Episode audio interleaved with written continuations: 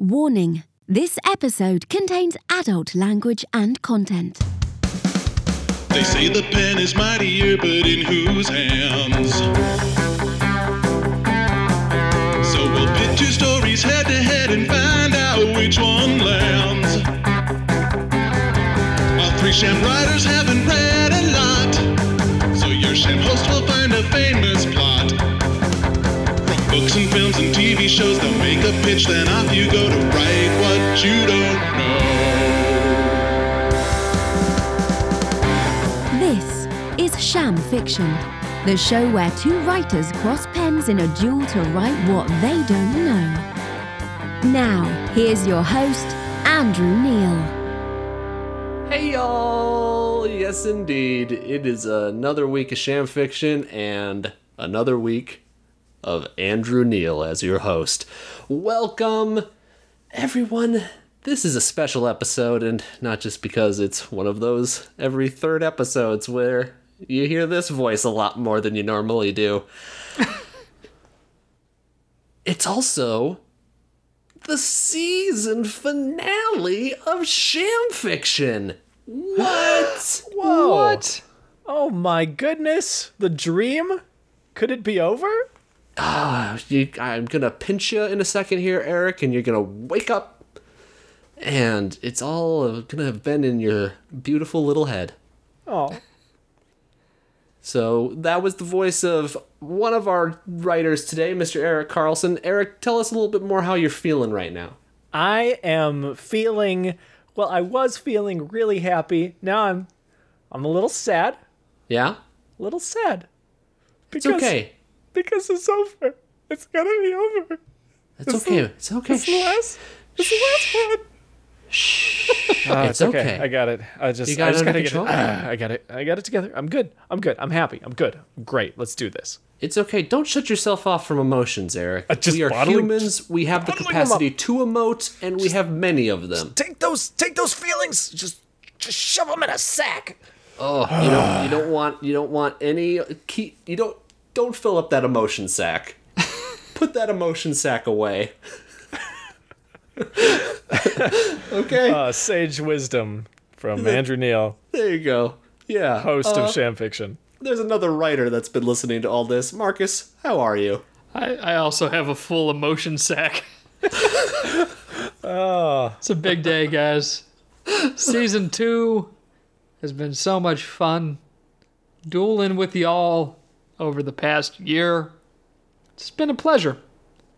It how many has. how many duels is that? I, I don't have that number. Is it like 20, 20 odd duels? It's probably about 20 least? duels. Twenty Okay. duels. Approximately 20 duels. Done a lot of I, duels. I would guess. I guess it's like, like it's got to be a, a a multiple of three, right? So, it's probably like twenty-seven duels. Oh, you did that math in your head? Oh, how? As, uh, Man, because you're there are smart. 26 weeks You are there's 52 smart. se- there's 52 weeks in a year we release by I'm following you every so two far. weeks every two top weeks notch, top notch podcast content right here. yeah that's how it's done that's People are gonna miss figured it out this. in my brain this is the this is the creme de la creme of content that you get here at the season finale of Sham Fiction. you've waited all it is. season to see us take on math. And Yeah, now, see, see, here's how it works. Let me tell you more about this cream. So, over the course of the Go season, go back the cream floats to the top, and this cream has been accumulating at the top. Do you we're, collect it in a sack? We're skimming it across and throwing it in a sack. Yep, Good. that's what And we doing. call that we call that the emotion sack. Yep. Yep, made from the hides of emotion frogs that we learned about two episodes ago. Whatever those are called. glow toads. We we could only afford one sack, so all of our hides and cream and emotions just get mixed together. It's a multi-purpose sack. if you want Um, to support us buying more sacks for another season, please visit coffee.com slash fanfiction. There it Yeah, is. there There, it it is. is. Gang, w- we have a humdinger of an episode for you as the season finale. I gotta tell you, Eric is enjoying himself so much. I'm much. just- Oh, just over the top. You are. You're over the top. You've rise to the top. Put 10 Just like pounds of cream. emotion in a five pound bag. You nailed it. Um, but anyway, it's a humdinger because we have a heck of a property. I have a heck of a property for you today to, to, to be pitching and what y'all are going to be writing for us today, what you're going to be shamming for us today. And that one is The Haunting of Hill House. Oh god, I just pooped from pure fear. Oh, as you should, and as I did while I watched this show, because it's spooky. How could you not with such a spooky show? Also, this is the, the, the this is the second episode this month that's been all spooky, and it's December. It's a scary month, December, especially since you know around the holidays, a lot of us are seeing our family, and uh, as we all know, and as this show reminds us, family can often be pretty scary. Am I right, guys? Talk Yeah. about your families in vivid detail and the deep trauma that you've experienced as part of being your family. Well, when I left home, uh, I just made sure that there wasn't a home I could go back to. You know what I mean? Oh, that's good. That's good. Marcus, Yeah. Marcus, how about you? Yeah, well, my, my grandparents lived on an ancient burial ground. And mm. so all of their children are murderers. Oh, uh, very good. Natch. You guys get it then. You you guys are gonna be great. You're you. This is going. You're gonna take to this property like glow toads to water. Couldn't think of a, a another a better thing there. Oh man, guys, this show was created by a man named Mike Flanagan. Mike Flanagan. who Yay. we have actually had the or most of us, all of us, have All had the us, pleasure yeah. of meeting uh, a long time ago, back before he uh, has back before he has really hit success as a filmmaker. Commercial success. He'd been artistically successful. That's a good way of putting it. That's a good way of putting it. Uh, yeah, he was taught by our old film professor. So we have that in common. It's kind of weird. Shout out to Tom Brando. Hey, Tom. Oh, Tombo. He's the best. So, yes, Mike Flanagan created this show. Uh, this is his first, uh, as, as far as I can, I, I don't have all the credits in front of me, but I believe this is Mike's first foray into television programs. Um, this show is on Netflix. It's a 10 episode series on Netflix. It was uh, released here back in October. Um, Mike, uh, before now, has been primarily working in the films. He made uh, the films Hush, which Yeah. I don't know if either of you saw. It was, was- very good. it was very great. good about a deaf woman being stalked by a killer. It was pretty. It was pretty great. Uh, he also made Oculus with Karen Gillan from Doctor Who, which was about uh, haunted mirror and About was chewing on way light better bulbs. than it sounds. You kids may know her as Nebula from the Oh Avengers yeah, films. but without all the makeup. Can I tell my uh, my Mike Flanagan story? Yeah, please. Because this this uh, amuses me. Uh, he gave a talk at our film school. As we noted, he was a former student of Tom Brando. So he came out when uh, this is before Oculus came out, right? He's uh, Yeah. touring uh, the film circuit, and he was wearing a coat that looked very familiar to me, like a uh, kind of Oh, that's right. brown uh, uh, overcoat, Like a trench coat, right? trench coat kind of thing. And I go up to him afterwards. And I'm like, uh, "Hey, Mike, is that a is that a tenth Doctor coat?" he goes, "Yeah." It shows me the label, and it's the official Doctor Who tenth Doctor coat. So, guys, he's got nerd cred. He's got nerd cred, and I was like, uh, "Is it is it warm enough?" Because I also, being a nerd, was like, "Ooh, I gotta get me a Doctor Who coat." He goes, "Yeah, it's, it's expensive, but it's just warm enough to justify it." And the moral of the story is, I think he could afford another Doctor Who coat at this point. Maybe, maybe, maybe one, maybe one more Doctor Who coat, you know, good for you, Mike. replacement coat. That one's probably getting a little old at this point. Uh, but that was when I knew instantly that I liked this guy. Yeah, yeah, that's pretty cool. That's pretty cool. Helps that he makes good movies. He Yeah. is. He's a very talented dude. Uh, this show is. I mean, there's a reason that I'm pitching it. This is a great show, and I am not alone in that fandom. This show has, uh, has gotten quite the buzz. Uh, people are loving it, and uh, I haven't read much in terms of uh, reporting after the show. Uh, I don't know if they're gonna make it a second season. It seems like a limited series, like they wouldn't do anything else. But uh, who's to say? This was super ex- successful. They could use that as an excuse to make more of it. Um, but the uh, Haunted of Hill House, uh, this was actually it, it's based on a book, well-known book by Shirley Jackson, which uh, came out way back in 1959. Uh, I have not read this book. I'd assume that neither of you have either. No. No.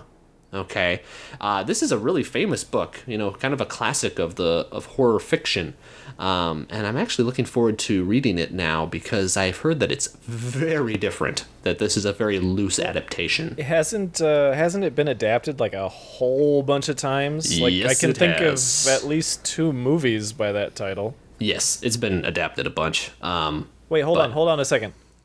Was whoa, whoa, guys. what? What? Was o- was Owen Wilson in one of these films? Which one? Are, to what are you referring? Oh wow.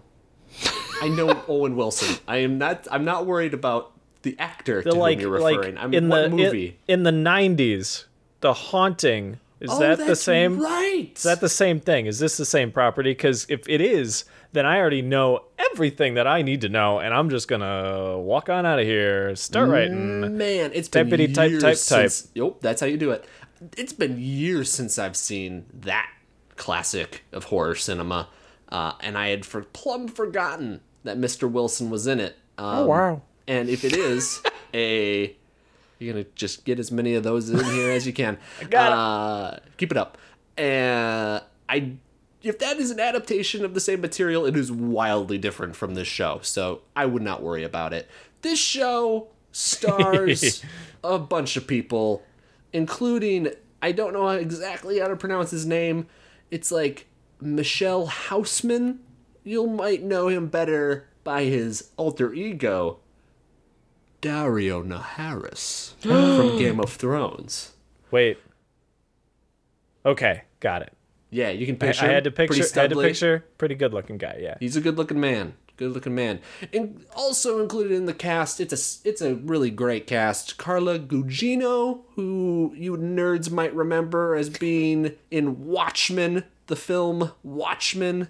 Oh, who'd she play? She was uh oh god, I forgot their damn names. She plays the the woman but in the the older timeline. she was Silk I don't- Spectre 1. Yes, there you go. I don't remember their names. Thank you. Uh, yes. Um, also, Henry Thomas, Elizabeth Reeser, Oliver Jackson Cohen, Kate Siegel, Victoria Pedretti, and the one, the only Academy Award winner, Timothy Hutton. It's a pretty dang good cast, and that's just the adult cast. There's a kid cast. I'm not going to name them because I haven't written them down. There's a big cast, and they're fantastic. One one of the actresses is married to Mike Flanagan, is that correct? Yeah, Kate Siegel. Kate Siegel. Mhm. She's uh, she was the star of uh, Hush as Oh, well, Yeah. and uh, and his uh, indie hit that uh, was uh, kind of put put him on the map, which was uh, Absentia. Nice. Um, yes. Yeah, I, I've been trying to avoid any information about this, but I follow Mike Flanagan on Twitter. And uh, I saw him tweeting at one point saying that uh, there was a day on set where his wife had to fall in the scene. So, spoilers, Mm-hmm. Eric, his wife character might have to fall at some point in the show. Well, at least now we both have that information. Uh, Exactly. Thank you I'm for just sharing. trying to be honest. And uh, apparently, the day that they had to film this falling over and over was the day that she told him that she was pregnant. So he was freaking out. oh no! That would be such a scary th- way to find that out. Yeah. Like af- after all a day of all of that sort of thing. I just Oh, feel like artistically, the house would have a bunch of pillows instead of a floor here. It's, it's Mike- spookier. that doesn't make any sense. Yeah, I think it does. It's a big house, lots of pillows. This is Netflix. We're, we're, we're breaking the mold. Yeah, there we go. Gentlemen, are you ready to hear about this haunting Let's in hear it. said house on said hill? Eh. Okay, I, I'm gonna take your silence and, and, and mumbled agreement as as yes that you are ready. You- I, I understand it's spooky. Mar- Marcus is covering his eyes right now. He's very scared. But fear not, you have me, your intrepid host, Andrew Neal, to lead the way. And I'm pretty brave. Uh, All right. So, so let's get some time on the clock. Let's do that. Pitch session. Eight minutes on the clock. Three, two, one. Let's jam. All right, Haunting of Hill House. You know, I would say it's a horror show, but I'd also say it's probably more of a drama. A very moving family drama about the Crane family. The story takes place between two times, modern day and 25 years ago. Back then, the Crane family moved into Hill House, which is a massive estate in Massachusetts. Uh, they moved in because the heads of the family, Hugh and Olivia, uh, they're house flippers. So they moved in to renovate it, flip it, and sell it for a profit in the hopes that they could use that money to then build their dream house. Uh, Olivia was an architect and she had a dream house all ready to go, uh, all planned. But uh, that's uh, that's not that's not what happened. Um, instead, uh, some um, pretty terrible things happened, uh, leading to uh, the death of Olivia and some pretty unshakable trauma uh, within and between the members of the rest of the family. Um, events, uh, some some pretty some pretty nasty events that may or may not involve the supernatural. anyway, that was 25 years ago. What's happening now? well, you see, there's a bunch of kids. There are five children in the Crane family. I'm going to list them from eldest to youngest and tell you a little bit about them and what's going on in their lives now that they're adults and not children running away from scary things. Stephen is the eldest son. He's Daario Naharis. He is a very successful author. He writes books uh, about other people's experiences with the supernatural and paranormal. But Stephen himself is a skeptic. He doesn't believe in ghosts. Despite what happened to him as a younger man, or I should say a boy, he was he wasn't a man at that point when he was a boy. What happened at Hill House all those years ago, he uh, he remains a skeptic. Um, he got famous by writing a book based off his memories of his family's experience at Hill House, which I mean, like, uh, you know, what's what's that? A hypocrite much, Stephen? Come on, man. uh, anyway, this has not made him very popular with his family, especially Shirley, who is the eldest daughter. Uh, Shirley has not forgiven Stephen uh, for, as she sees it, profiting off of the family's tragedy and uh, forcing the family to further confront something that she thinks would be better left in the past. Shirley, she's a bit of a hothead. She's very quick to anger, uh, which makes her great as a mortician. For some, reason. I don't know why that would make her great, but that's what she is. um, she and her husband uh, own a flippin' beautiful hum- funeral home in Massachusetts. It's huge. It's amazing. Um, they have a guest house outside this dang thing. That's how big and amazing it is. And therein lives Theo, who is the middle child. Uh, Theo is a child therapist now. She has which which on the job she she has a special gift that she uses. See, Theo, ever since she was a child, has the ability to sense people's feelings by touching them or by touching objects associated with them. She can with her bare hands. She Whoa. can vibe. She's like Cisco Ramon. Indeed. I don't know what we're talking about. Oh man, fans of the Flash do. Hey there. Nobody, uh, none, none of the living f- members of the family know about Theo's gifts. Four minutes Uh, remaining. Olivia. Oh, four minutes ma- remaining. Um, their mother did because uh, as when she was a child, as Theo learned, the the women in the Crane family or the women in on her side of the family have a sensitivity to the supernatural. So Theo wears gloves, and uh, the family just thinks it's a weird way of distancing herself from others, but it's actually because if she touches things, she sees things and freaks herself out. Um, next up in the family is Luke, who is an addict. he is currently living in a halfway house and has been cl- there and clean for a few months now. Um, but most of the family still struggles to trust him because of his past behavior. He's uh, uh, he's plagued by the presence of who he calls the tall man, who is about what you'd expect. Uh, is and, and who's been yep yep there you go, and he's been uh, following Luke ever since uh, they left Hill House. Um, so he will just not randomly like see this this tall guy standing watching him from long ways away, and uh, it really freaks him out. Uh, but yeah, so he has a bit of an extra sense too, and he shares that with his twin sister Nell. Uh, they call it the twin thing, which uh, means that they can sense when the other is in danger. So they've had this ever since they were kids. Uh, Nell, as well, has a spirit that's been following her since Hill House, who she refers to as the Bent Neck Lady.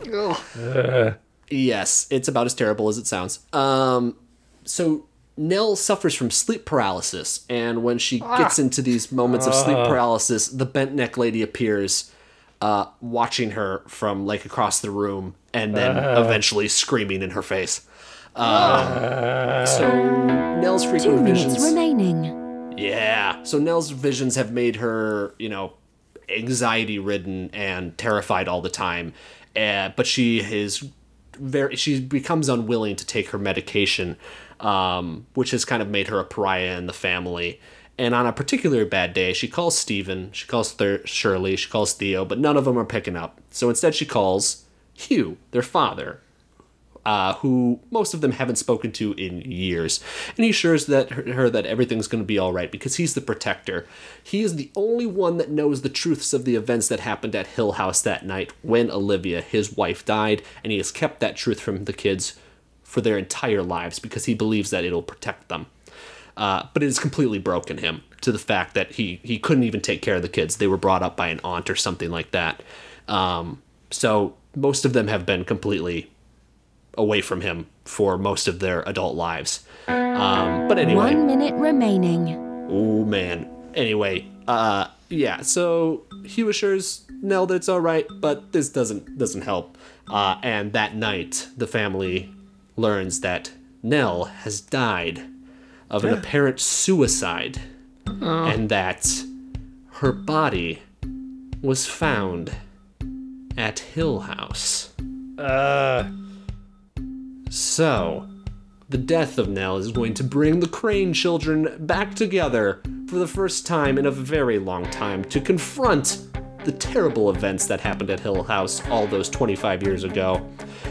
Uh, just to give you a couple of things about how this story is lots of ghosts. lots and lots of ghosts. Packet full of ghosts. All this drama stuff, it's all there. You need to know it, it's the most important thing. But there are also ghosts. Put ghosts in it. It's also structured a lot like Lost. It flashes back from present to Time's past. up. Boom. that's it. Lots of ghosts. Lots of ghosts. Oh That's gosh, fantastic. this is already so much more terrifying than the ritual. Oh, it's so terrifying. It scared me very badly. The the tall man, Luke's tall man. Uh, Uh, I had to I had to pause it and walk away for a little bit because it spooked me out so much. Uh, yes. The, the the sleep paralysis. Have either of you ever experienced sleep paralysis? no. No. It is terrifying. It is the Oh God, you, scariest you've thing. experienced that? Yes, it is Oh, just Jesus. the worst. And you, I, I've experienced it like properly, and I've experienced uh, sleep paralysis with like a little bit of lucid dreaming where I saw things in the room that weren't there. Yeah. So like I'd be lying down. I remember uh, falling asleep on my father's couch, and I'm, I'm sleeping there. And then I come back to consciousness, and I feel like there's someone just over on the other side, and I can't move, and I can't talk, and like I'm fully aware of the situation, but there's something else there, and maybe I saw a ghost, guys. I don't know, Oh man! Oh man. my Uh, God. but it's really scary. Here's the deal. I'm just gonna tell you, Marcus. Yep. It's okay. It's okay. You probably did. I, I, I also want to point out I typed the word sleep paralysis into Google, and it gives you a little people ask, right? Like questions about what you just typed in. Yeah, yeah. question number one Can sleep paralysis kill you? Yep. And oh question number God. two this escalates very quickly Is sleep paralysis a demon? Oh my god. oh. that that that's it's spooky. Spooky stuff. But as, as a real thing, totally scary. Yeah, yeah, Oh, and wow. uh, Okay. it's it's pretty it's pretty dang scary on this show too. Um, gentlemen, you've now heard my pitch.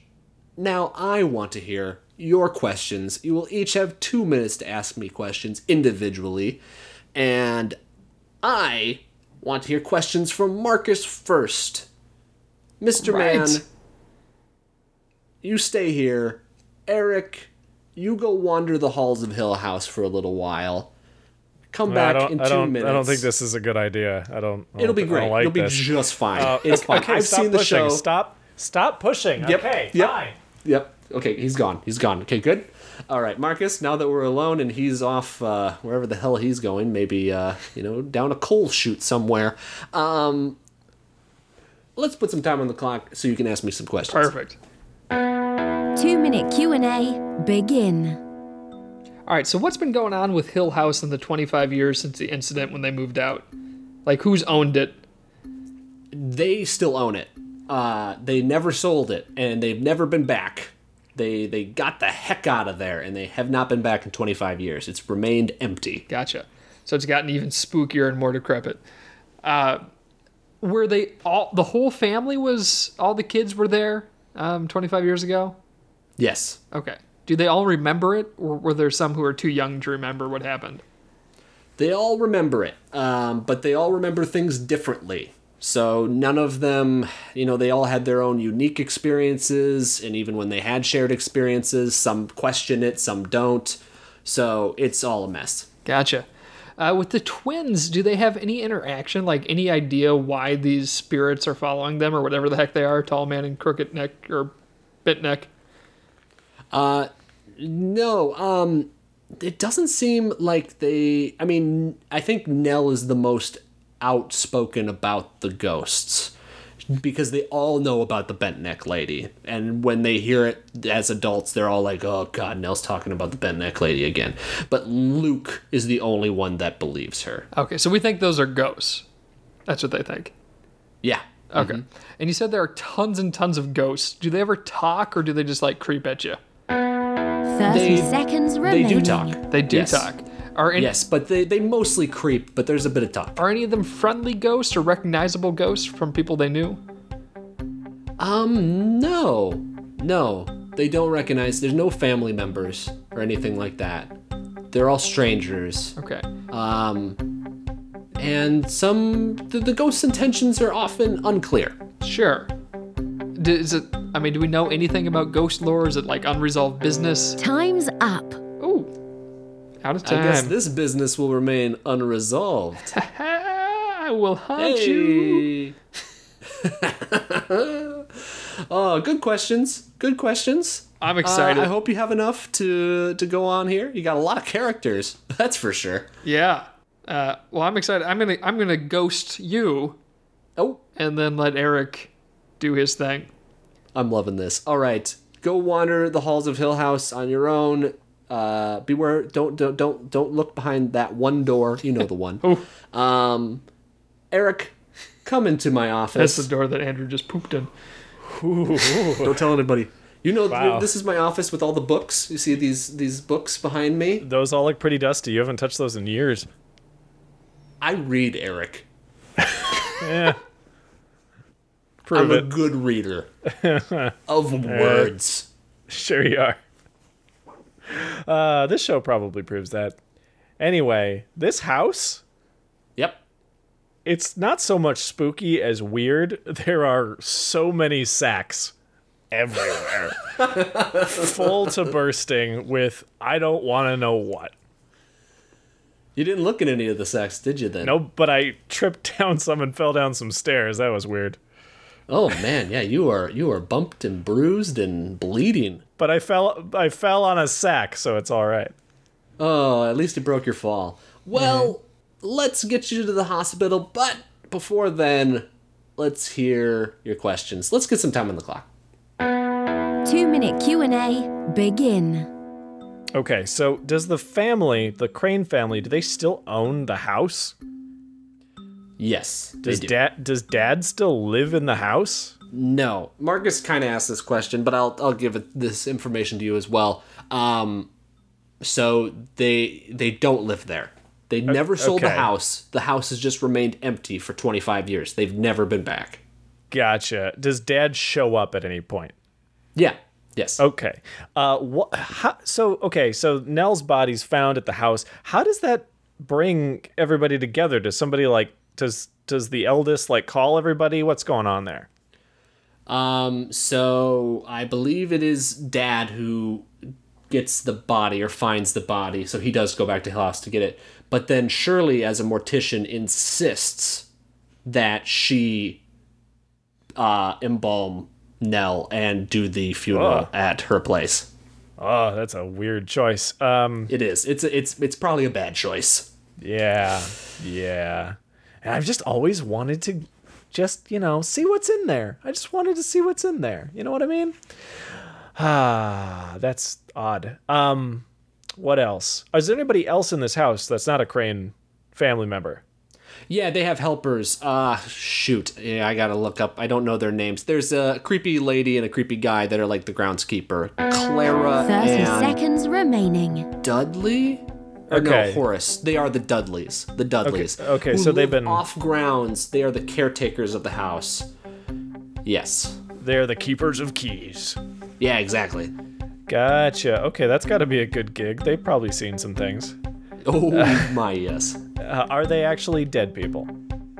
Uh no. I will say no. Okay, because that's where I was gonna go with it. Damn. Uh, you know what? Time's up. Time's up. That's all I what's got. that's what's happening.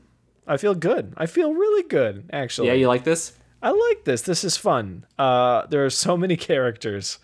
Lots of Um, them. Lots so of kids. it's it's gonna be impossible to get them all, or almost impossible to get them all into a story. But you know what? yeah. we'll see. We'll see who I choose. Maybe I'll I'll do a, a little of uh, this sister, a little of that brother. Who knows? Who's to say? Who's to say? They're all such rich characters, and you can take them so many different ways. Exactly. Yeah, you could just take one and do something. So yeah, you get out of here. You go uh, fall up some stairs, and For a change. yeah, come on, be original, Eric. All right. All right. See you soon. All right. Thank you, sir. Okay, so what do we got to do now? We got to break for commercial. We got to hear me talk a little bit more about things that you need to do for us. You're required.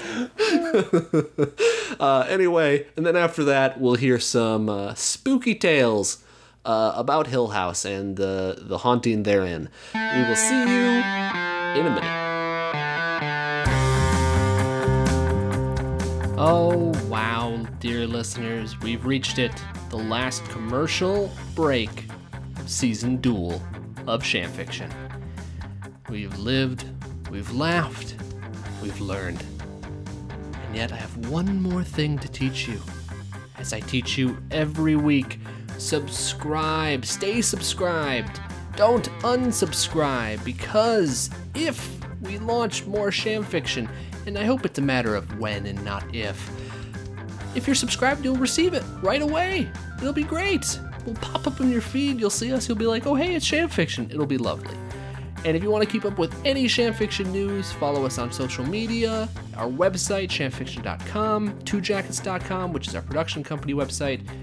You can find us. We're always here in, on the web and in your hearts. Thank you so much for listening, everybody. It's been a great year.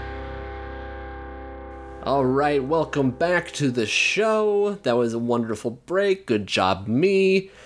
Let's walk through the threshold and into Hill House and the haunting thereof. Oh, you hear them? You hear them ghosts a howling? And them doors a creaking?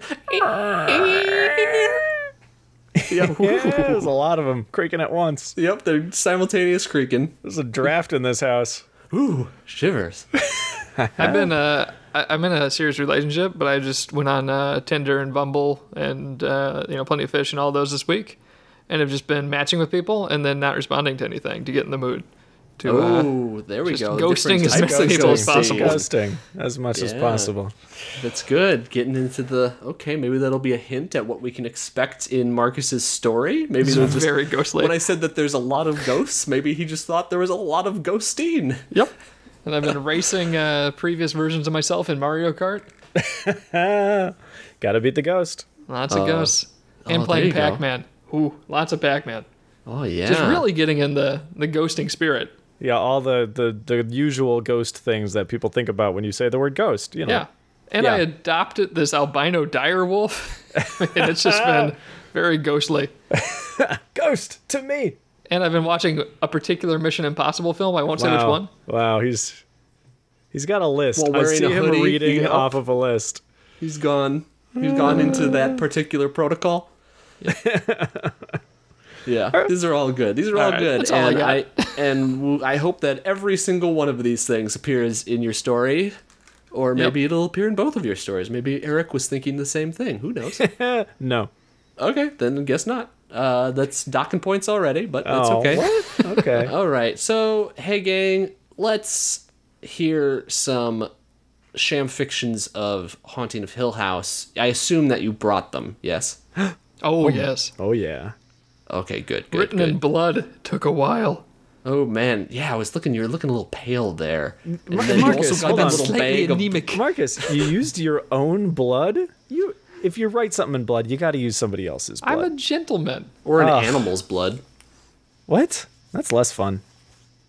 Speak for yourself. More delicious Um, though. all right, so uh, I do not hurt animals. I love animals. I fear and respect them. Um, let's get on with some stories. Uh, let's hear them. Let's start with uh, let's start with Mr. Carlson because he, he's Yay! he's like dancing here. He's like wiggling his hips and his shoulders. This one's gonna the be shimmy, fun. shimmy, shake. All Yeah, right, I'm really, I'm really action in. excited for this. This is gonna be uh, hopefully spooky, hopefully scary, and I'm excited to, to talk about these. All right, let's Oh do it. yes. Let's do it. This is Eric Carlson's Haunting of Hill House. Shirley could hear Nell's voice, and she was screaming. No! No! Leave me alone! Go away! The girl was shouting, punctuated by shrill, frantic shrieks of pain and terror that echoed through the darkened halls of Hill House. Shirley followed the sound, letting it lead her through passages and up stairways lit only by the fickle flame of the oil lamp she held shakily before her, and the occasional flash of lightning from the narrow windows. Some beaten down part of Shirley's mind knew that the sound of her sister's death throes could not be real. She had seen the corpse that had once been Nell laid out on her embalming table. She had seen the purple bruises around her neck and the pale, bloodless slashes on her arms and legs. It had all happened weeks ago, and her youngest sister was now dead and buried. It was all over for Nell Crain. And yet, a stronger part of her brain was working to put the pieces together. Luke had been the first to hear Nell. He'd wanted to leave mere hours into their session, claiming that his twin was talking to him and that she was scared.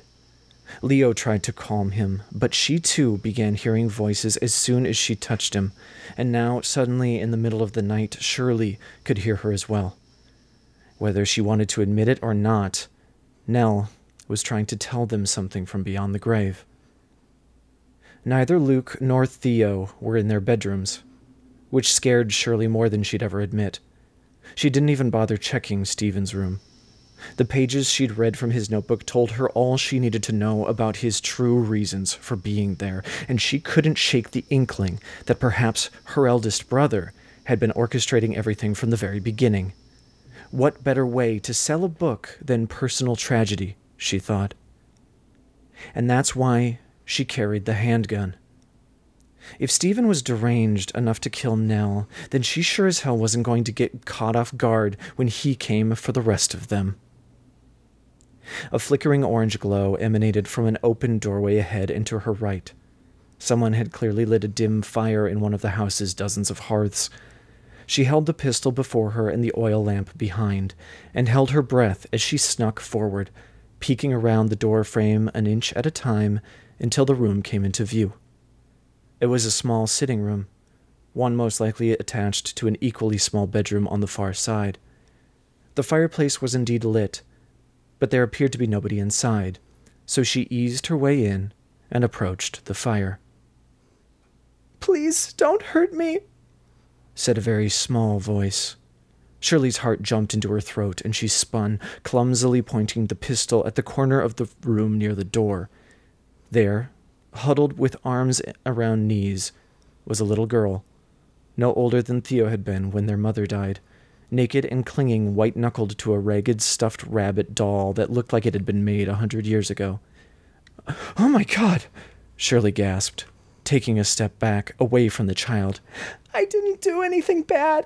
Please, I've been good. The girl sobbed, staring in fear at Shirley with huge, wet eyes. I- I'm, I'm not going to hurt you, Shirley replied hesitantly.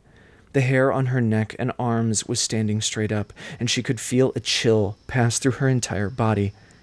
She barely recognized that she could no longer hear Nell's distant screams over the hard pounding in her chest.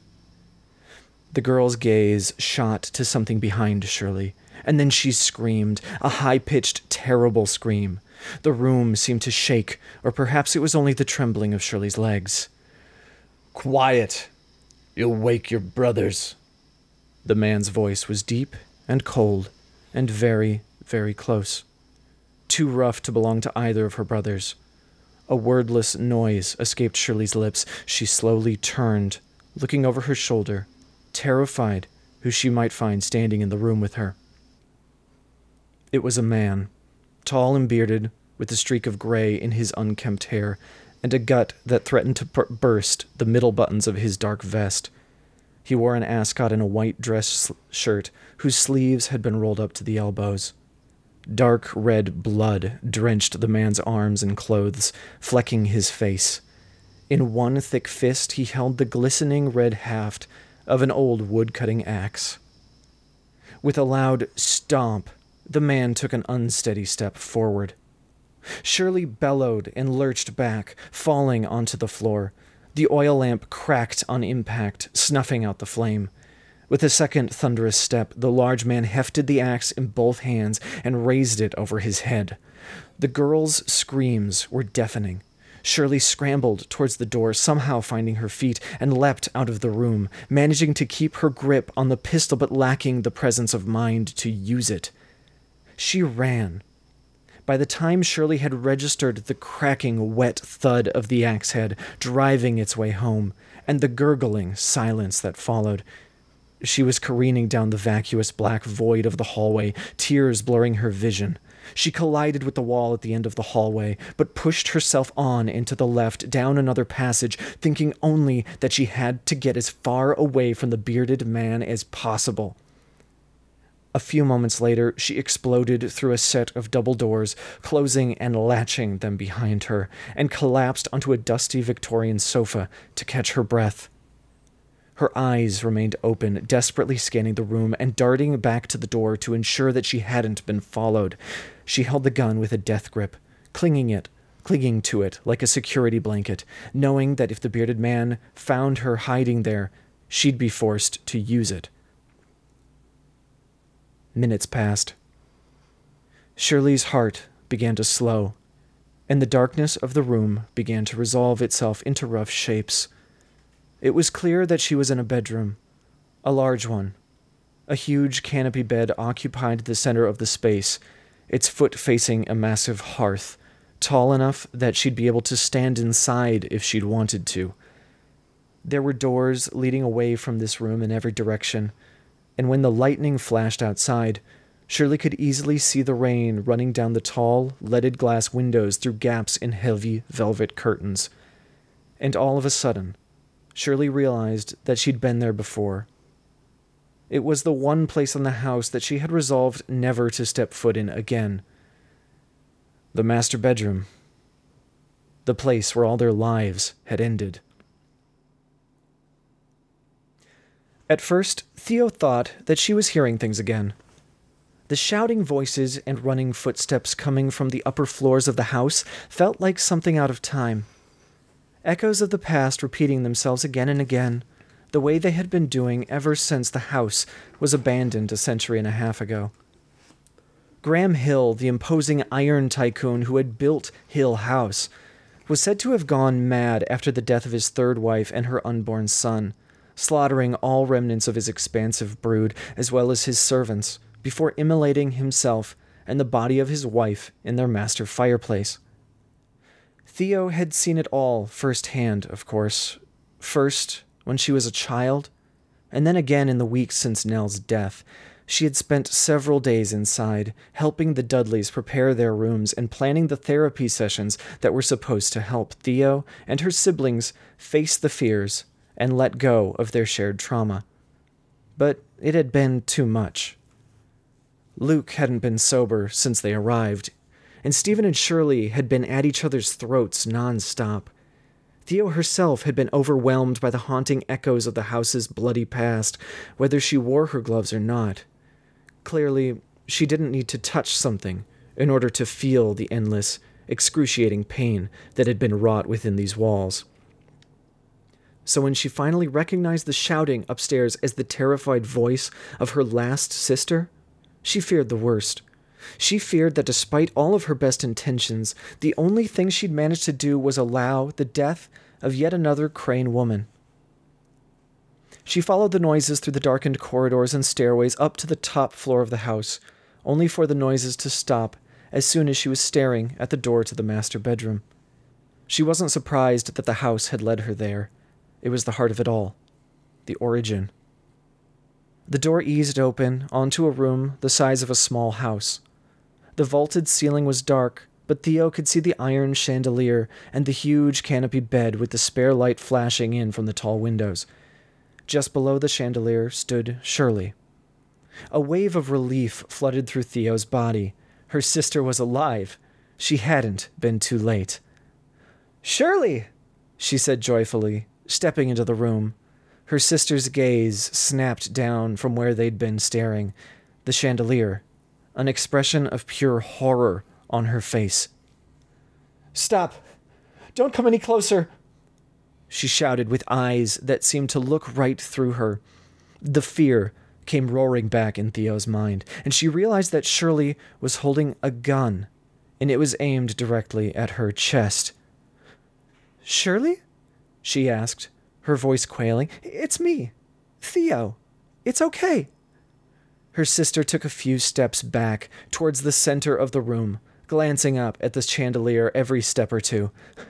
I don't know who you are, but you can't have any more of us, she screamed. Go away! And then the thunder came.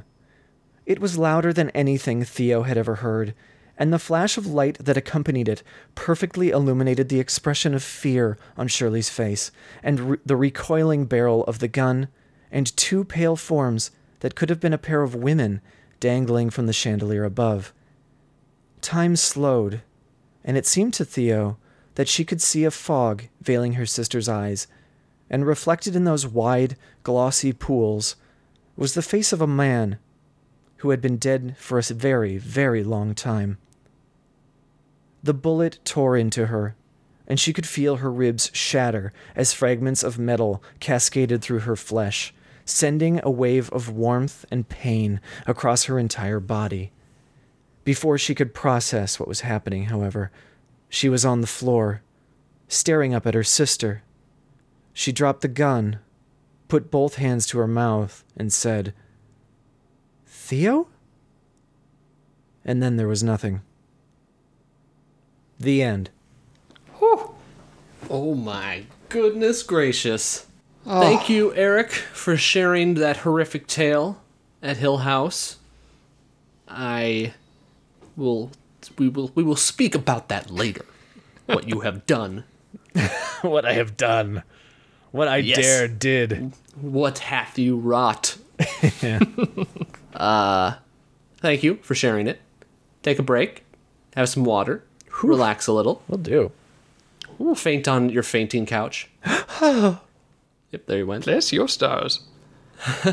and let's now turn to Mr. Mann to hear his take on Hill House. happily. Although first I have to address the thousands of people who wrote in after our last episode requesting that I get that same British actor back to perform this piece. Didn't happen.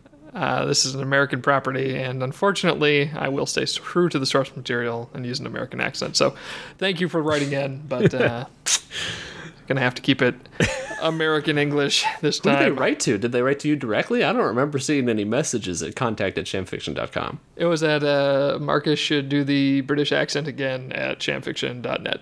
People just intuitively knew that that's they where they knew. should write. They just knew. it was a write in. It's like, you know, when you write into something. All Makes sense. I'm going to go ahead and read my story. now. Please. Thank you. Okay. This is Marcus Mann's The Haunting of Hill House. Take a deep breath. In and out. Take another. Feel yourself calm. Your heart beats slow. Take a deep breath. In and out. Take another. And another. You have millions of breaths in your life. Did you know? Take as many as you'd like. The countdown is too long to see, and this breath probably won't be your last. I had two brothers and two sisters, and two parents. Or do I have them still? When did they stop being yours? Is it when you fight? All families fight, all families lie. Is it measured by the breaths you share? Do you stop having them when the breaths run out? I don't want to talk about my family. Not yet. Maybe not at all. I want to talk about the house. Hill House is not where I was born, but it is where I became who I am. It transformed me as it itself has been transformed over the years. A house this large takes time to build, and so it gains an identity before it's truly formed. The house they're building at the top of the hill dies when it simply becomes the house at the top of the hill. The skeleton of a residence is buried in its finishing. The bones that hold up the structure are suffocated beneath walls and paint, keeping safe the souls who dwell inside. If you were to visit Hill House, you could see every room in a single day, but it's more likely that you wouldn't. That would have to be your intention, and by splitting your time traveling through each door, you wouldn't see as much as if you had stayed in one. People lived in the house before you ever heard of it. They died there too. Some of them like to remind you of this. If you stay in a room long enough, you may read some of their stories and the objects they left behind. They may tell you the stories themselves. It doesn't take long to form a routine. There are things we must do every day, and there are things we want to do as often as we can. You're breathing now. Take a deep breath. In and out. Take another and another. In the morning when you wake, you find relief, then search for food. You do the business of the day, then return for more responsibility, leisure if you can, and sleep. You do it again and again, in and out, deep breaths. Before a house is born, a man releases it from the ink of his pen. The drawing of what it will be is not the house, but an idea, a will. When the house is built, you can look back on the drawing and see a resemblance, but the soul is not there. It has moved on. Still, you can add life back to the drawing by tracing your routines to it. Think of the house you live in, and make a line in your head to show where you have been and where you will go today. Think of that shape. Do you know what it means? What the lines are saying? The house knows. If you listen, it might tell you. Hill House has had many lines drawn within its walls from its construction through tomorrow. The men and women and children, my family included, have each run through their lives thinking only of their needs. They ignore the trails they leave behind. They're too hard to see when life's perspective is so limited. The immediate seems like all that matters. Take a deep breath, in and out. Take another. I was a child when I lived in the house. I thought it was big enough to be the entire world, but I still imagined other worlds within it for me to play in. little games and fancies that were as fleeting as my attention. My brother played too, the youngest, my twin. Father was pleased at first, but soon he grew tired of the distraction. He and my mother had work to do in the house, and my brother and I were explorers. We needed to see every room and again the next day to see what they had become. I know that other children had lived in Hill House, and not just my older brother and sister, who were too boring to understand the wonder we had discovered. Sometimes the other children would talk to me, and sometimes to my brother. We shared their stories with one another. Sometimes the other children would get mad that we weren't listening well enough, and they would come to us in our sleep to have our undivided attention. When we woke up screaming, we would find each other and sob, but we always shared their stories as we held close. It was our duty. We had to listen. It's your duty, too. If you haven't heard the ones before you in your life, don't think that they have forgotten. There are more of them than the living, and their stories must be told. Take a deep breath, in and out. Take another. Each breath brings you closer to joining their chorus. Listen for their song before you have to sing it. When I was a child in Hill House, I sang the song too loud. My brother was sick and he couldn't listen, so I went to my father. When I wouldn't stop, my father stopped me. The children around me became clearer as his fingers tightened around my neck. The breath stopped with a powerful jerk as my neck bent and I fell to the floor. The children welcomed me. Before my brother died, he told me if he had been tall and strong, he could have saved me. He's a tall man now, but I'm still here. The years go on and we tell our stories. Sometimes we have to yell when you won't listen, but everyone listens in the end. There are more of us than there are of you. Take a deep breath, in and out. Take another. We'll see you soon. The end. Whoa. What is this? A chill going down my spine? Give me a crink in the neck. Oh, Jeez. Yeah, yeah, you gotta stretch that out a little bit. Looks bad. Looks Wow. painful. All right. Thank you for sharing that story, Mr. Mann. We will return to my thoughts on it here in a couple of minutes. Now we have reached the time of this this episode where we need to talk about these stories. I'm gonna give Mr. Mann a little bit more of a break. Turn to Mr. Carlson, who shared our, the first story. Yeah, Eric, hello. Hello. Tell us how you approached writing Hill House. Uh, yeah, so I wrote a lot. Uh, Yeah, you did. um, and there's a lot of words that I read. There's there there are more words that I did not read. Um, my originally I was going I wanted to include as many of these characters as possible. Like I really wanted to see the perspectives from all four characters or all four of these siblings. Um, and I also I originally planned to include their father in it somehow as well. Like Yeah, I, was I had a lot uh, figured out like Yeah. where I wanted the larger story to go and there was just no way for me to cram it all in there. Yes. So when I started writing, I actually started with a story from Luke's perspective, where he's um, he's basically found a, a stash of wine, and he's up in the in like a secret tower room that he uh, hung out in as a kid. Um, and it's this kind of gives you context because you can see out on the, the lawn and like their father shows up because their father finds out that they are staying in the house despite his uh, despite his warnings and all this other junk and it just ended up being so dang huge that I um as I continued to write these other perspectives I realized I had to throw out like half of what I had done Yeah. even this this version I could have thrown out half of this and it would have been a story but I liked it so I kept it. Cool. So it sounds like you were attracted to so many of the elements that it just was very difficult for you to. yeah I Choose just one. I dove into these characters. I liked them a lot. Like I was I started by looking at each character and figuring it figuring out like okay why are they in the house? What are they what are their conflicts? What are their personal motivations? You know I went beat by beat for each character and kind of set up the situation for all of them Um, so I really dug it, and it was it was hard for me to to pare that down because I was Yeah. just I just loved everybody.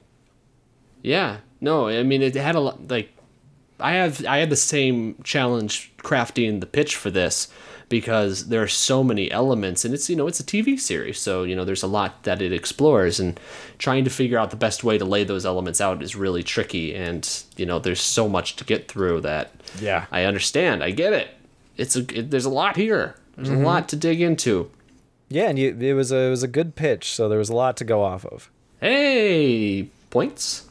All right. Let's uh let's uh, turn to Marcus now. Well, first I'd say it wasn't a good pitch, Andrew. It was a great pitch. Ooh, more points. Oh goodness. Uh, this was a fun one. It was it was a fun one. There were lots of different ways to approach this one, uh, as we saw two different takes here. I was very interested in the ghosts, as you may have guessed, uh, and I wanted to think about how do you make something scary in prose, right? Right? like so much of prose is, is visual and you're at this safe distance because you're you're listening you can stop paying attention. If you're reading it you can look away. Uh, so i was trying to think about how do i get into that immediacy that when you're watching a film and you realize gosh i haven't taken a breath in such a long time. Uh, so i wanted to make this a personal address to try to get into some of that so that i'm Yeah. talking to you and that it's more of a oh my gosh like that foreboding have that recycling of breath and that notion that each breath you're coming closer to death. You know fun stuff.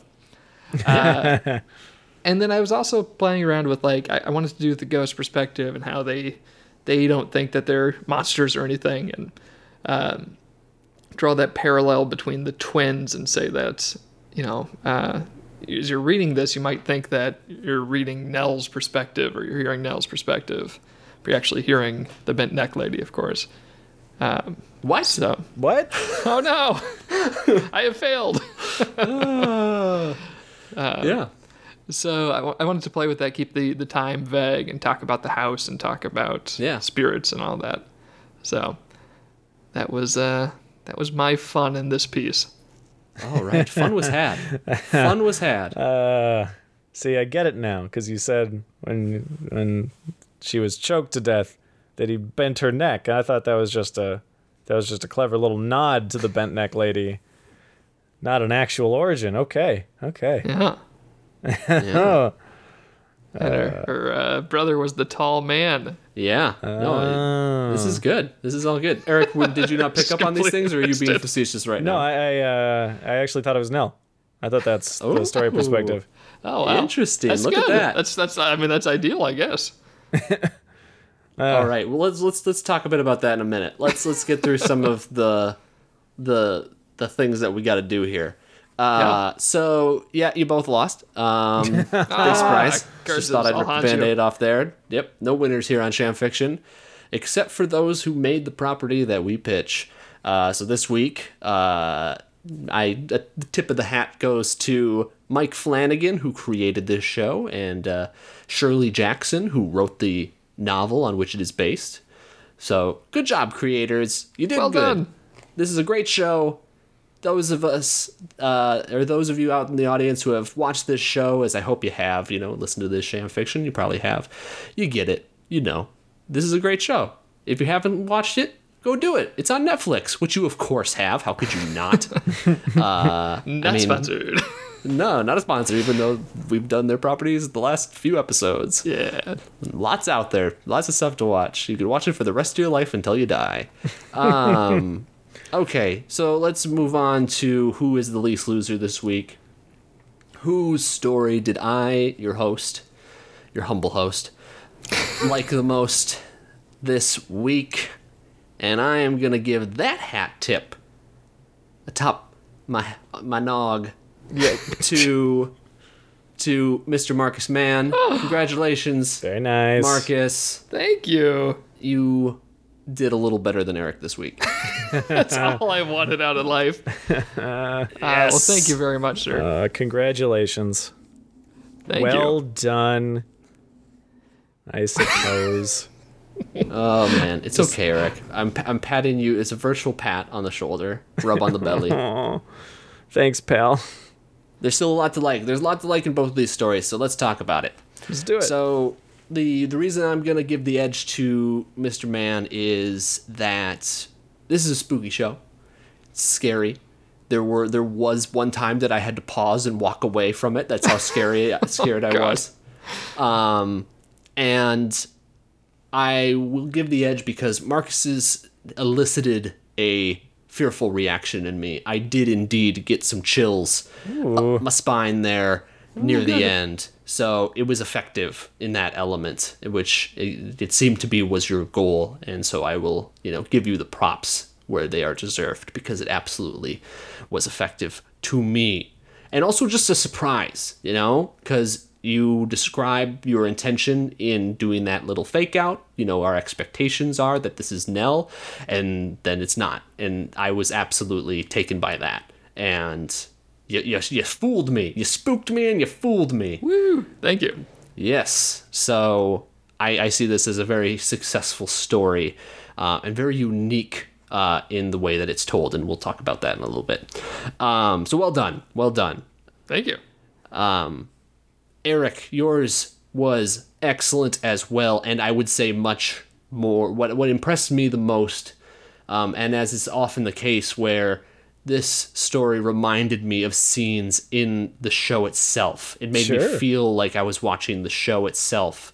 Yay. Um, these could have been these could have been moments in the show, um, but as is often the case, because it felt so familiar to me, I was impressed in that respect, but I also didn't feel surprised by it um, in a way that it just had that familiarity to it um, that I kind of just fell into it and um, yeah, so I, I just didn't quite get that surprise nature that I think you need with a with a, a horror property. You know, you need to have that element of the unknown.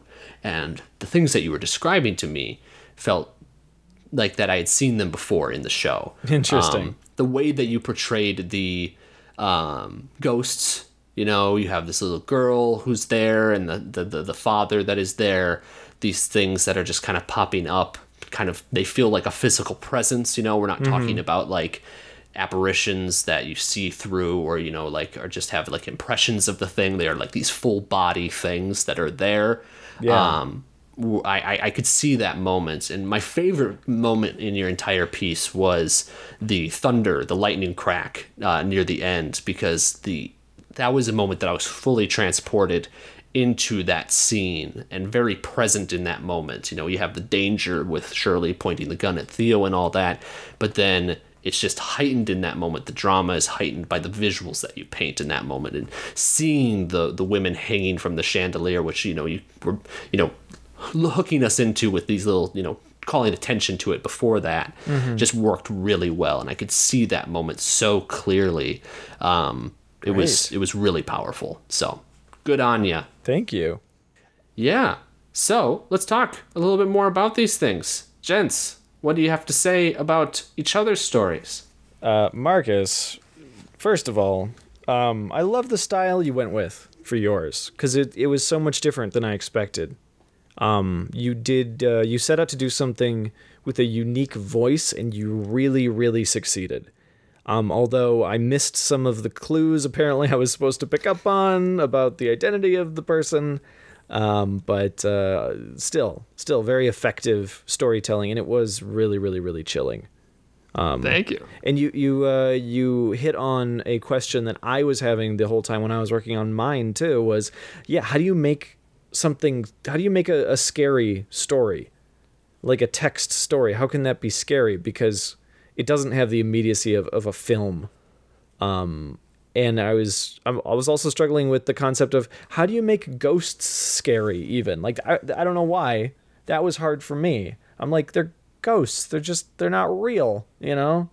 But you you you solved that. You you found a way to make it frightening and chilling and and and really engaging. Thank you. I think it's a good question. Obviously, uh, we should point out listeners who are screaming at us. Uh, there are brilliant horror writers and brilliant horror fiction out there. Uh, uh, so you know, there, there's stuff that scares the heck out of me. I Um, think we're more saying that it's just difficult. It's a Yeah. challenging thing Not- to do. Not that it's impossible. It's and it's a definitely been done. challenge to do when you don't get much time to do it. Like it's it's really hard to do in the short fiction. I think, uh, in particular.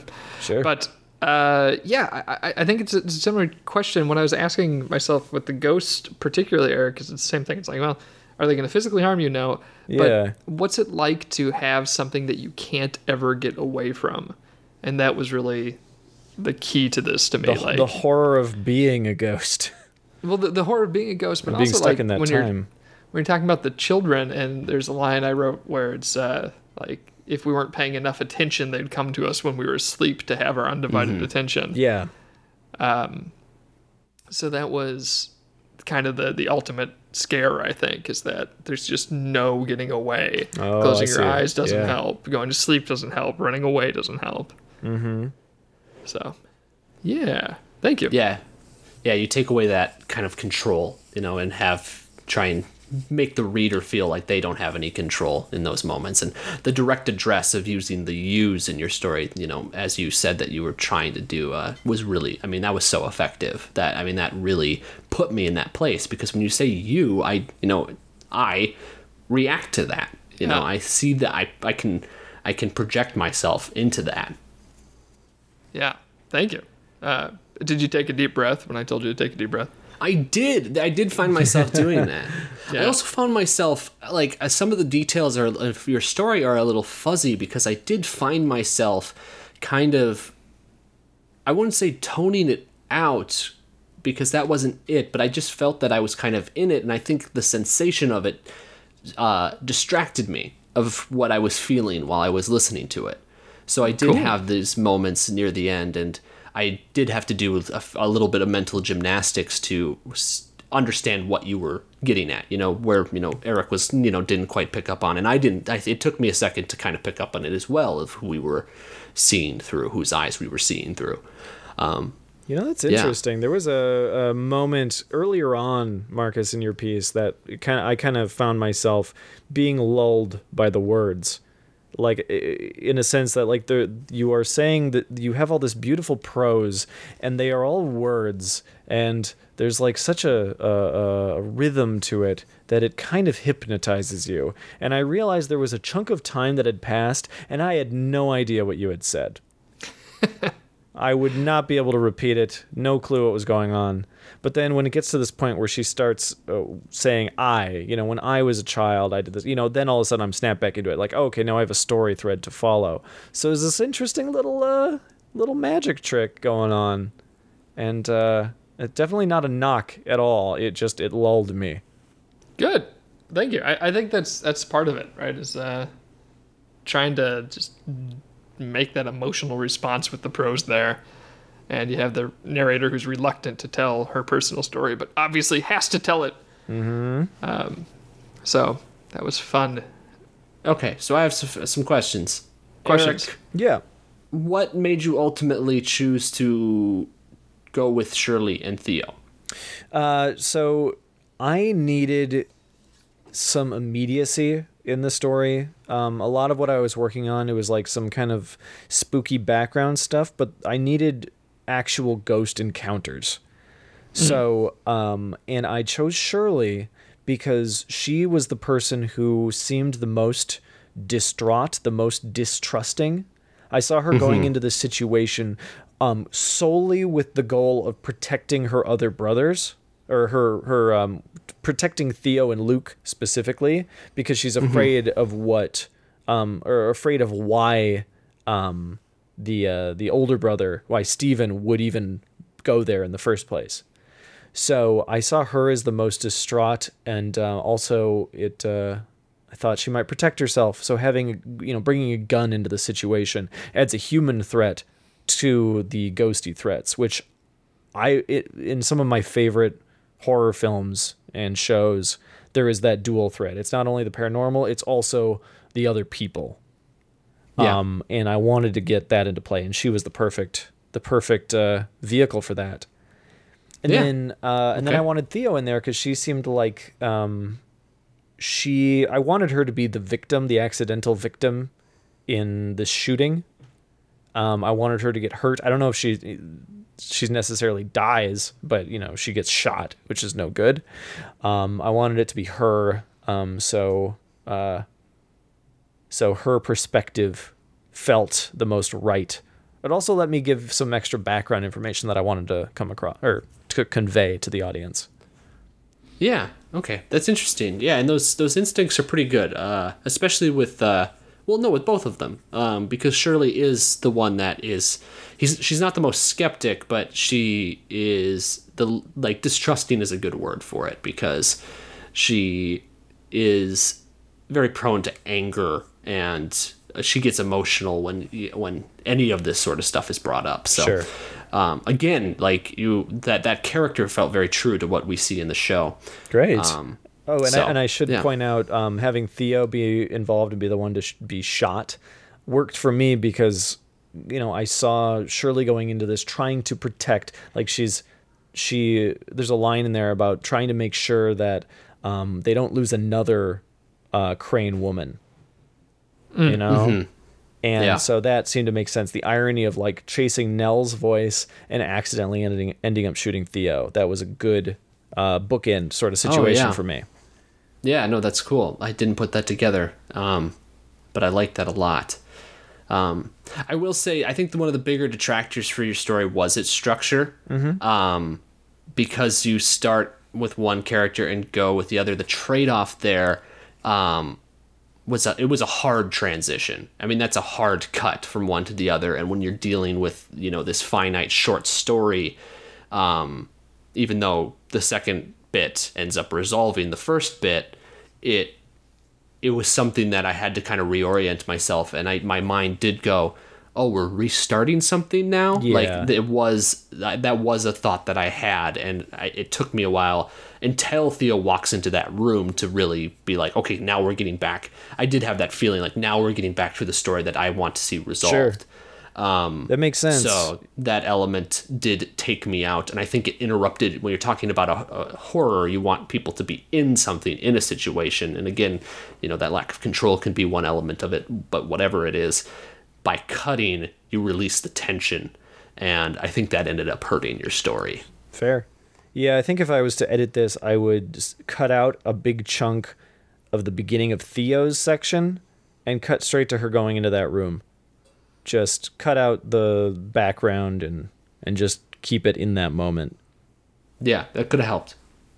Yeah, that was the bit that really did excite me when we finally got to see, oh, this is the reveal and the mechanics of the ghost uh, warping the perspective and that brief moment where Theo sees as uh, Shirley sees her. I really enjoyed that. Um, Cool. I, I, I like that trope. It was used particularly well in uh, Old Man Logan, uh, the X Men movie and comic. Uh, it's, it's a good one. It's scary. I just read a Sanderson book that did the same thing. Nice. So What uh, trope? What are you speaking to specifically? Just so we're clear. you you think that you're attacking a villain, but you're actually attacking your friend or family. Oh yeah. Uh, okay. in, in the X Men and, and Old Man Logan, uh, specifically, uh, uh, Wolverine is tricked into thinking that all the X Men have been killed, and he's fighting the Brotherhood of Mutants, but he actually is just killing all of the X Men. um, so pretty pretty dark timeline, yeah. and they did that in the movie Logan, uh, which was great. Just in the background. but that's not what I'm here to talk about. No, no, no, no, no. Uh, I, I I'm saying that even though I've seen that trope in in multiple cases, I really liked your implementation of it, and I thought it was still gripping and effective.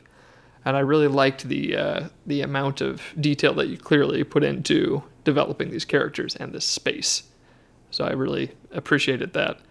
Um, I, I would say overall, though, I, I did feel a lack of immediacy in the piece. Um, I- and a lot of the the instincts are really good. I love the uh, the dual threats, like you said. That's like the the coolest thing about reading Stephen King is you got the worst monster in the world, and you're more afraid of the humans. Uh, Right. I, love that aspect of horror.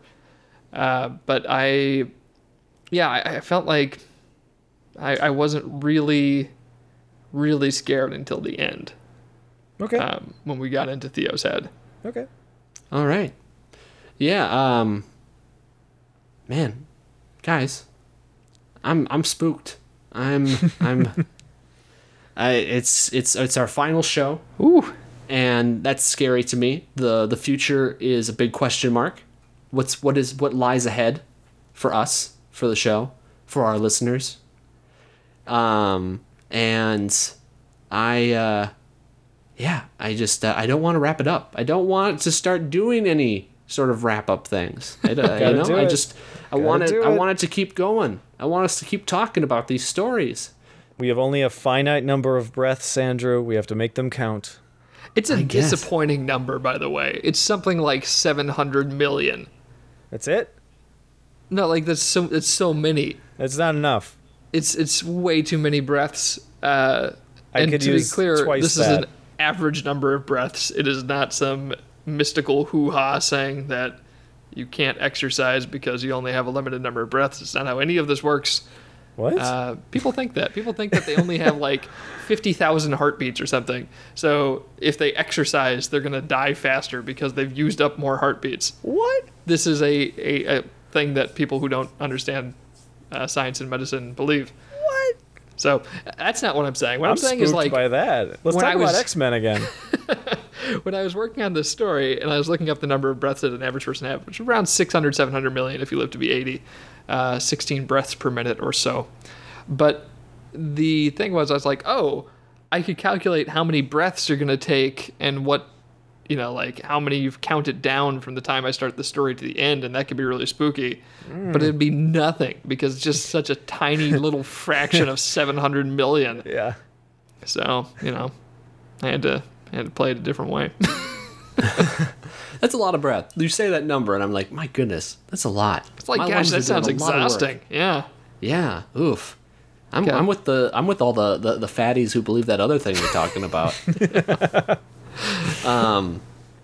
Anyway, uh, guys, we gotta wrap this up. We gotta we gotta hit the old dusty trail. This has been, uh, you know, we've had like I don't know, 27 shows. I'm just guessing that number. I didn't Something think about it in yeah. advance. Um. This this year, um, I feel like we've all had our ups and downs, um, but in the end, I think we have uh, grown as writers. There are things that you all are using now that I don't think you had we had, done, you know, early on. Um, that were really exciting. Some just wonderful imagery and um, kind of stunning technique, interesting technique. Um, and I'm looking forward to how we use this in the future on our own stories, which we all continue uh, to want to tell. So, this has been well worth the journey, and I really hope that our listeners have taken away something from it as well, other than just mere hours of entertainment.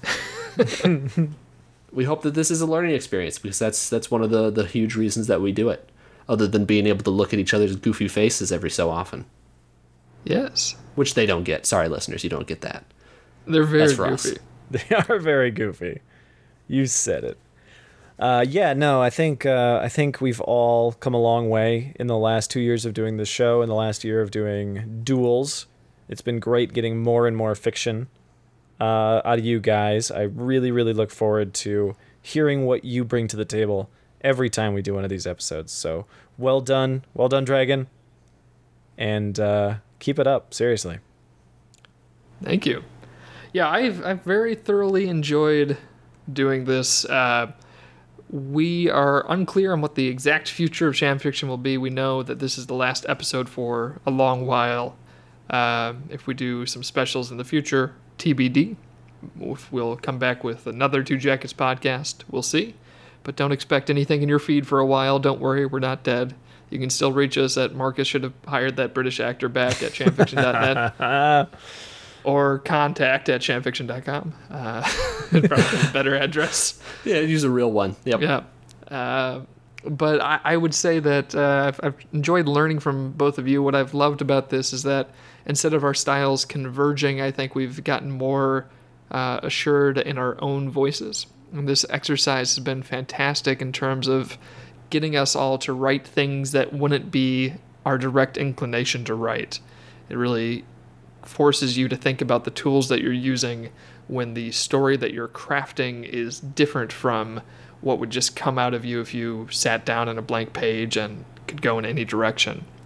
So I've really enjoyed that experience myself, and I've enjoyed seeing the two of you do that writing as well. Yeah, well said. Thank you. And I think there are a couple other collaborators we have to thank before we sign off. Uh, so thanks again to Reed Reimer, our amazing composer who did the theme song uh, and the uh, the interstitial music. Did a really fantastic job with that. I really enjoyed that this season. Thanks, Reid. Uh, thanks to the, the British lady that we hired off of Fiverr. I don't remember her name, but she was great. Uh, Thanks, Fiverr. Yep, thanks Fiverr, fiverr.com. Uh, thanks to everyone who donated to the show. We really appreciate that. That helped keep us going. Uh, thanks to Gravelman, who, uh, you know, is, can't leave the show without seeing him again. I didn't know that you were going to bring me into the show this week. Good thing I have materialized to be here in this instant. Ah, thank you for having me. You're you're very welcome, Gravelman. Are we going to have to disable the summoning spell that whenever we say your name, you get pulled into existence from wherever you are when you're not existing? Please, no, don't let me die. All right. Well, look look forward to the future of the Gravel podcast. we'll do a whole podcast. Gravel um, Man only. Next uh, time, I'm very expensive. next time on Sham Fiction, the Gravel Hour. This is where all our donation money has gone is just to pay for Gravel Man. And his exorbitant fees. Yes. and it was worth it. for every minute of gravel. Yep, a true Sham classic. Oh man. Well, good. Guys, lessons have been learned. People have been deservedly thanked. Is there anything else that we can say to draw this out a little bit longer and not say goodbye? Uh, well, watch watch the Haunting Hills House on Netflix. We already talked Oh, about yeah. that. Uh, Yep, it's great. that. I think we've I think we've got I think we've gone through that. I think they got Uh, that. Know, just repeating it because I'm gonna watch it. I'm so excited.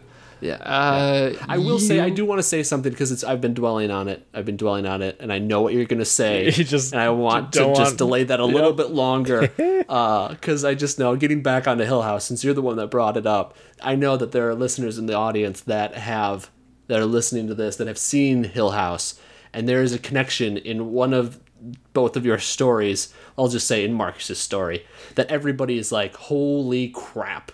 How did that work out? How did he think of that? And yes, I haven't brought it up and what it is specifically because I want the two gentlemen in front of me to watch the show and and and be excited at it. But I'm not I'm just going to keep it vague, but I know that there are listeners that are like, "Holy crap, how hasn't Andrew said this?"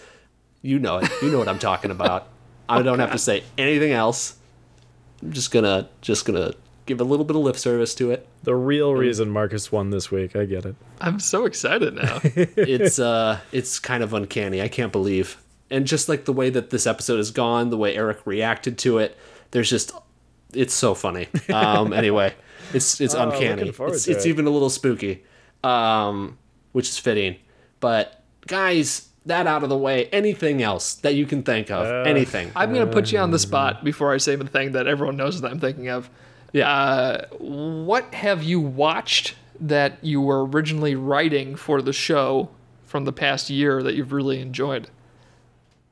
Putting you on the Oh, spot. Yeah. Something that I didn't see because of the show, and now I have seen.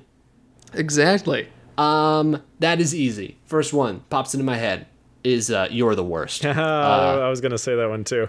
yeah, "You're that's the Worst," fantastic. which is the name of a show. I'm not just being mean to my uh, co-hosts. Um, the show "You're the Worst," which we shammed uh, earlier this season, um, has been just a light in my life, and I want to thank Marcus for introducing it to me because it's one of those shows that it is both incredibly mean and they say ter- and do terrible things, but it also has a lot of heart. It's just the most perfect balance of those things, and I just I, I absolutely adore it. Um, I think that's my favorite thing that I've discovered through the show this year. Oh, thank you. I'm glad I could share that with you. I think it comes back January 9th or 10th, so by the time you're listening to this, it's almost time for season five. Oh, hey, wow. Yep. So, Eric, that was what you were gonna say, or Uh, yeah, it was the first one that came to mind because that's the one I've seen most recently. But I mean, I've been wa- trying to watch as many of these things as possible.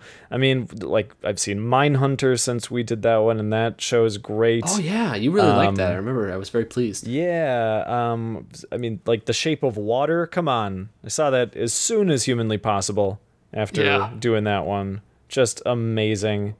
Um, and uh, I think the other one that comes to mind is uh, A Quiet Place. uh, another okay. fantastic film that we did pretty recently. Um, but yeah, that one's still in my super- queue.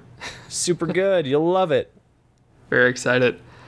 Oh well, to answer What my you? to answer my own question, yeah, Shape of Yeah. Water was phenomenal. Of course, um, I I enjoyed.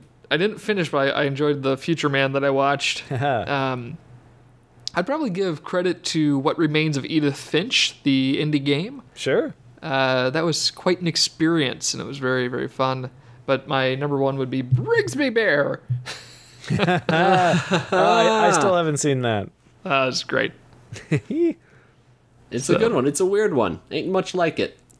So if you want to make your out. own sham fictions, kids, uh, just just watch something, tell your friends about it, and then they'll write it probably. Yeah. That's how most of us react to such things. Yeah. I need What's to this? write No, don't tell me too much. Don't tell me too much. No spoilers. Yeah. Yep, that's how it works. Oh man, see now now I want to do some uh, ask another question. Put Go for y'all it. on the spot because I want this to be drawn out as long as humanly possible. um, the listeners love it. Uh, what is y'all's favorite stories that have been told on the show this year? Ooh. From maybe one one Oh, man. from each of your fellow co-hosts. Man, that is if on you the can spot. if you can think it think it up and uh, marcus is getting out his phone to remember what episodes there were this season Yeah. Oh, okay. well, Um, Eric's is easy. Uh, okay. It was a quiet place. That was my favorite work that you've done on this. nice. Uh, Really, really enjoyed that. I'd say my uh, favorite of Marcus's, I think, was uh, Shape of Water. Ooh, That one was real good. thank you.